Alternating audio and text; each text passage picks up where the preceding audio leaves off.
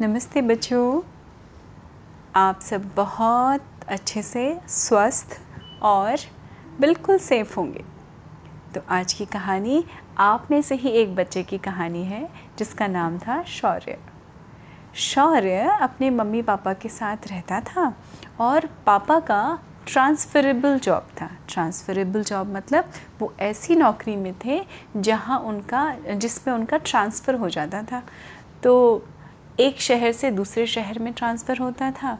कभी कोई ऐसी टाइम लिमिट भी नहीं होती थी। कभी दो तीन साल एक शहर में कभी छः महीने के अंदर ट्रांसफ़र हो जाएगा कभी सात सात आठ आठ साल ऐसा उनका जॉब चलता था। बहरहाल अब जब ये शौर्य जो हमारा बच्चा था वो था करीब ऐसे सात आठ साल का बच्चा। हम्म।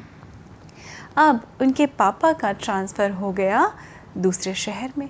अब वो जबलपुर से आ गए नागपुर में। नागपुर एक छोटा सा शहर है, आप जानते हो छोटा नहीं अच्छा बड़ा शहर है महाराष्ट्र में। महाराष्ट्र जो हमारे भारतवर्ष में एक स्टेट है, उसमें शहर है नागपुर। नागपुर को हम और भी इसलिए जानते हैं क्योंकि वहाँ के संतरे बड़े फ़ेमस होते हैं, संतरे या ऑरेंजेस ओके तो चलिए, हम शौर्य की तरफ़ चलते हैं। अब होता क्या था कि शौर्य की जब से पैदा हुआ था, तब से उसके पापा का ये थर्ड ट्रांसफ़र था। थर्ड टाइम पैक वैक करके उनको दूसरी थर्ड सिटी में जाना था। अब नया शहर, नए लोग, नए तरह से सबकी सब चीज़ें शुरू करनी पड़ती थी किसको? हर एक को। मम्मी को भी, पापा को भी और शौर्य को भी। अब मम्मी पापा तो बड़े बड़े थे तो वो एडजस्ट हो जाते थे जल्दी। हमारा शौर्य जो था, वो छोटा था, पर उसके अंदर हिम्मत भी थी और नया परिवेश होता था, नया माहौल होता था तो वो थोड़ा सा संकोच भी करता था। संकोचाते हैं आप, संकोच करना मतलब आप थोड़ा सा ओपन अप नहीं हो पाते हैं, आप हेजिटेट करते हैं, क्योंकि आपका कोई फ्रेंड नहीं होता। अब नागपुर में देख के उसके मम्मी पापा ने एक अच्छे से स्कूल में उसका एडमिशन कराया। अब जब वो एडमिशन कराया और उसने जाना शुरू किया तो क्या था बच्चों, उसके ऊपर दो प्रेशर थे। पहला तो ये कि नया शहर अपने आप में एक बड़ा प्रेशर था। दूसरा, नया स्कूल और उसमें नए स्कूल में जाके नए नई तरह से बच्चों के बीच में टीचर्स के बीच में एडजस्ट करना। आई एम श्योर आप में से कई बच्चों ने ऐसा किया होगा, करते भी हैं और बच्चे बहुत ही जल्दी अडेप्ट भी कर लेते हैं, है ना? आई एम श्योर बहुत जल्दी अडेप्ट कर लेते हैं बट वो प्रोसेस जो होता है, वो थोड़ा सा जिसको हम कह सकते हैं ट्रांजिशनल फेस जहाँ पे आप एक एक पुराने माहौल से निकल के एक नए माहौल में एडजस्ट कर रहे होते हैं। तो उस दौरान जब शौर्य अपने नए स्कूल में एडजस्ट कर रहा था तो स्कूल और टीचर्स और बच्चे काफ़ी वेलकमिंग थे। मतलब इन्होंने अच्छे से टीचर ने इंट्रोड्यूस कराया उस नए स्कूल में उस बच्चे को, शौर्य को। लेकिन उसकी ही क्लास में और दूसरे बड़े बच्चे भी ऐसे थे। जब कई बार ऐसा होता है लंच टाइम या आपकी नॉर्मल रिसेस होती है, उस टाइम में वो लोग कई बच्चे बदमाश भी थे, जो क्या करते थे, शौर्य को बुली करते थे। कैसे बुली करते थे? उसके जैसे लंच हुआ तो कुछ लड़के थे जो आते थे और दो तीन आके उसका लंच टिफ़िन छीन लेते थे और खा जाते थे टिफ़िन या पूरा नहीं खाते थे, आधे से ज़्यादा खा जाते थे। और वो कुछ कह नहीं पाता था, क्योंकि वो नया था तो शौर्य कुछ बोल नहीं पाया। दूसरे दिन फिर से उसके संग में दूसरी हरकत हुई। दूसरे दिन वो, जब वो चल के आ रहा था तो कुछ बच्चे खड़े होकर उस पर हंस रहे थे। कि देख देख देख देख देख कैसे चल रहा है। अबे इतना डर रहा है। अबे कितना डर रहा है। अबे कितना डर रहा है। अबे इसका नाम शौर्य किसने रख दिया? ऐसे करके बहुत सारे बच्चे हंस रहे थे। ए, तेरे को शौर्य का मतलब भी मालूम है? क्या होता है? और उन्होंने कस के उसके सिर पे एक चपत भी मार दी। अब शौर्य तो बेचारा वैसे ही सहमा हुआ था। थोड़ा सा वो और सहम गया। उसके बाद में, उसी दिन दोपहर में, लंच के बाद में कुछ बच्चों ने उसको क्या करना शुरू किया? पहले तो खाने पे बुली किया, फिर उस पर हंसने लगे।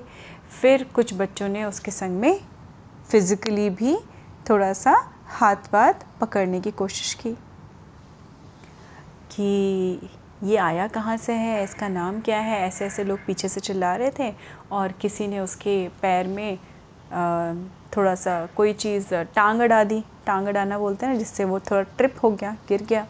फिर वो उठा, फिर चल दिया। अब जब वो घर आया तो वो बहुत परेशान हो चुका था दो तीन दिनों के अंदर। पर उसने देखा, जब वो घर आया तो उसको लगा, मैं अपनी मम्मी से बोलता हूँ, मैं अपने पापा से शिकायत करता हूँ उनकी। पर उसने देखा कि मम्मी खुद ही अपनी परेशानियों में उलझी हुई थी। फिर पापा को देखा, पापा भी अपनी परेशानियों में उलझे हुए थे। बहुत सारी नई नई चीज़ें थी जिन पे वो सब एडजस्ट कर रहे थे। तो शौर्य ने कुछ बोला नहीं। बस वो थोड़ा सा परेशान था, वो बाहर जाके बैठा। तो उसके घर के बिल्कुल बगल वाले घर में उनके जो पड़ोसी या नेबर थे, वो थे मिस्टर गुप्ता। और मिस्टर गुप्ता पता है कौन थे बच्चों? वो थे इंस्पेक्टर तो वो अपनी बाइक से ऐसे डिग डिग डिग डिग डिग डिग डिग करते हुए आए और उतरे। और उन्होंने सामने ही चबूतरे पे बैठे हुए उस बच्चे को देखा।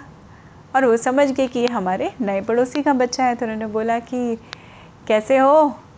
रॉक स्टार हाव यू तो उसको ये सुन के शौर्य को बड़ा अच्छा लगा। शौर्य ने बोला, अंकल, आप क्या पुलिस में हैं? तो मिस्टर गुप्ता ने बोला हाँ मैं पुलिस में इंस्पेक्टर हूँ, बोलो, क्या काम है? कोई परेशान करता है क्या तुमको? तो उसने तो उसके मन में कुछ आइडिया आया। फिर उसने बोला जी अंकल मैं आपको बताता हूँ पर उसकी मम्मा ने बुला लिया तो वो अंदर चला गया। अब नेक्स्ट डे फिर से वो स्कूल जाने लगा। तो जब वो जाने के लिए तैयार होता था स्कूल बच्चों तो आप सब रिलेट कर सकते हैं उसको कैसा लगता था? उसको ये लगता था कि मैं क्यों जाऊँ? फिर से वो बच्चे मिलेंगे फिर मेरा कोई टिफ़िन खा जाएगा फिर मेरे ऊपर कोई हंसेगा फिर आ, मेरी मुझे कोई हो सकता है, मेरा हाथ मोड़ दे या कुछ भी करे, बुली करे तो उसने सोचा देखते हैं क्या होगा। खैर, वो जाके बैठ गया।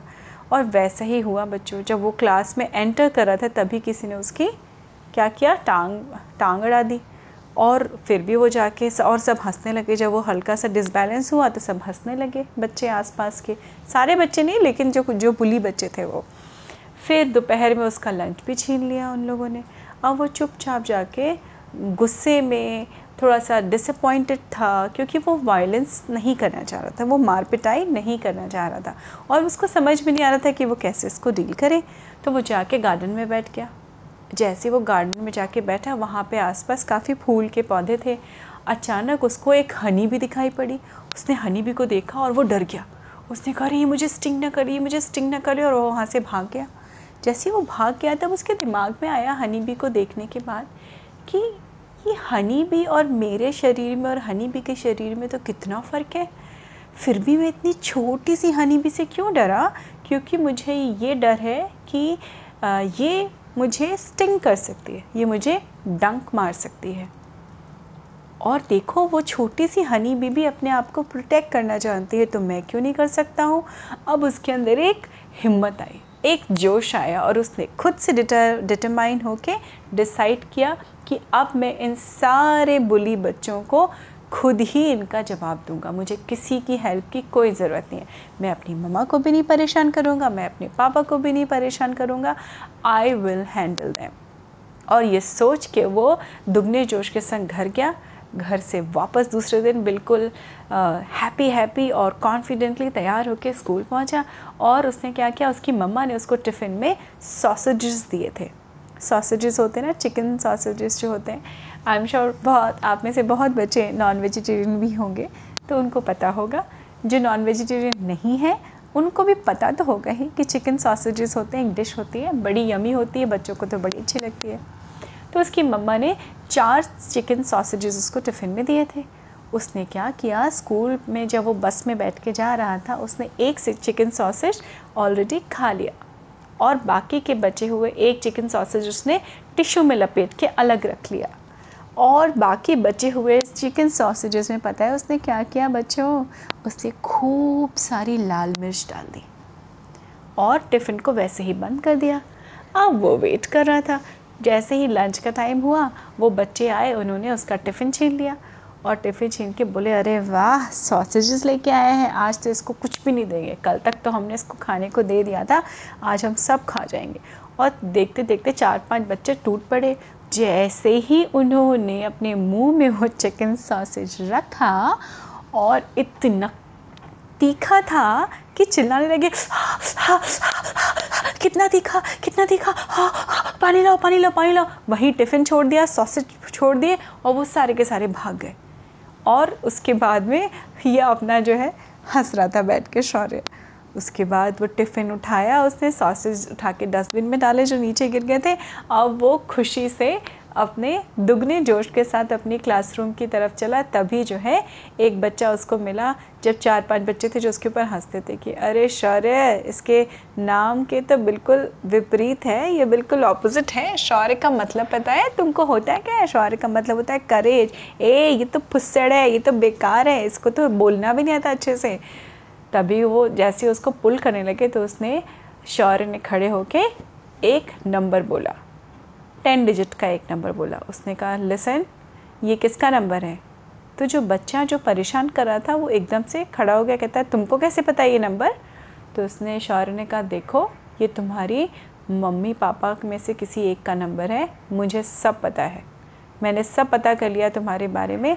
अगर तुमने मुझे आज के बाद दोबारा परेशान किया ना, ये नंबर से मैं जाके अभी फ़ोन करूँगा प्रिंसिपल सर के ऑफ़िस से। फिर देखना तुम्हारा क्या हाल होगा। अब तो वो बच्चा डर गया, बुली। उसने कहा अच्छा ठीक है ठीक है ठीक है सॉरी सॉरी मेरी कंप्लेन मत करना। मेरे मम्मी पापा बहुत स्ट्रिक्ट हैं, वो मुझे बहुत डांटेंगे। और वो वहाँ से भाग गए। दोबारा उन्होंने पूरे दिन निकल गया, कोई परेशानी नहीं किया। आप सोचिए शौर्य तो बड़ा हैप्पी हो गया।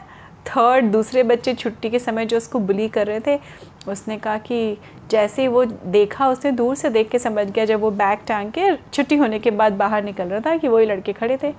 उसने अपने शौर्य ने अपने बैग में से कुछ निकाला और मुट्ठी में पकड़ लिया। और जैसे वो बच्चे उसके पास आए, उसने कहा, आओ आओ शौर्यधार, तुम क्या कर रहे हो? रुक जाओ, तुम्हें बताते हैं। आज इसकी क्या प्लानिंग करते हैं? आज इसको धूल चटाई जाए भाई, धूल खाना चाहिए। टिफ़िन बहुत खाया इसने, धूल भी खाना चाहिए।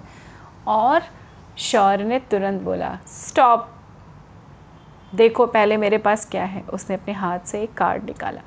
वो कार्ड बच्चों किसका था आपको पता है? वो कार्ड था शौर के पड़ोसी मिस्टर गुप्ता, जो इंस्पेक्टर थे, उनका कार्ड था। विजिटिंग कार्ड होता है ना? आपने देखा होगा बच्चों विजिटिंग कार्ड और उसमें क्या लिखा था? कार्ड के पीछे उसने बोले, देखो, इसके पीछे क्या लिखा है? जो भी तुम्हें परेशान करेगा, उसको सीधे लॉकअप में भेज दिया जाएगा। ये मेरे चाचा हैं। पुलिस इंस्पेक्टर, जाना है लॉकअप में? किस किस को जाना है? बोलो।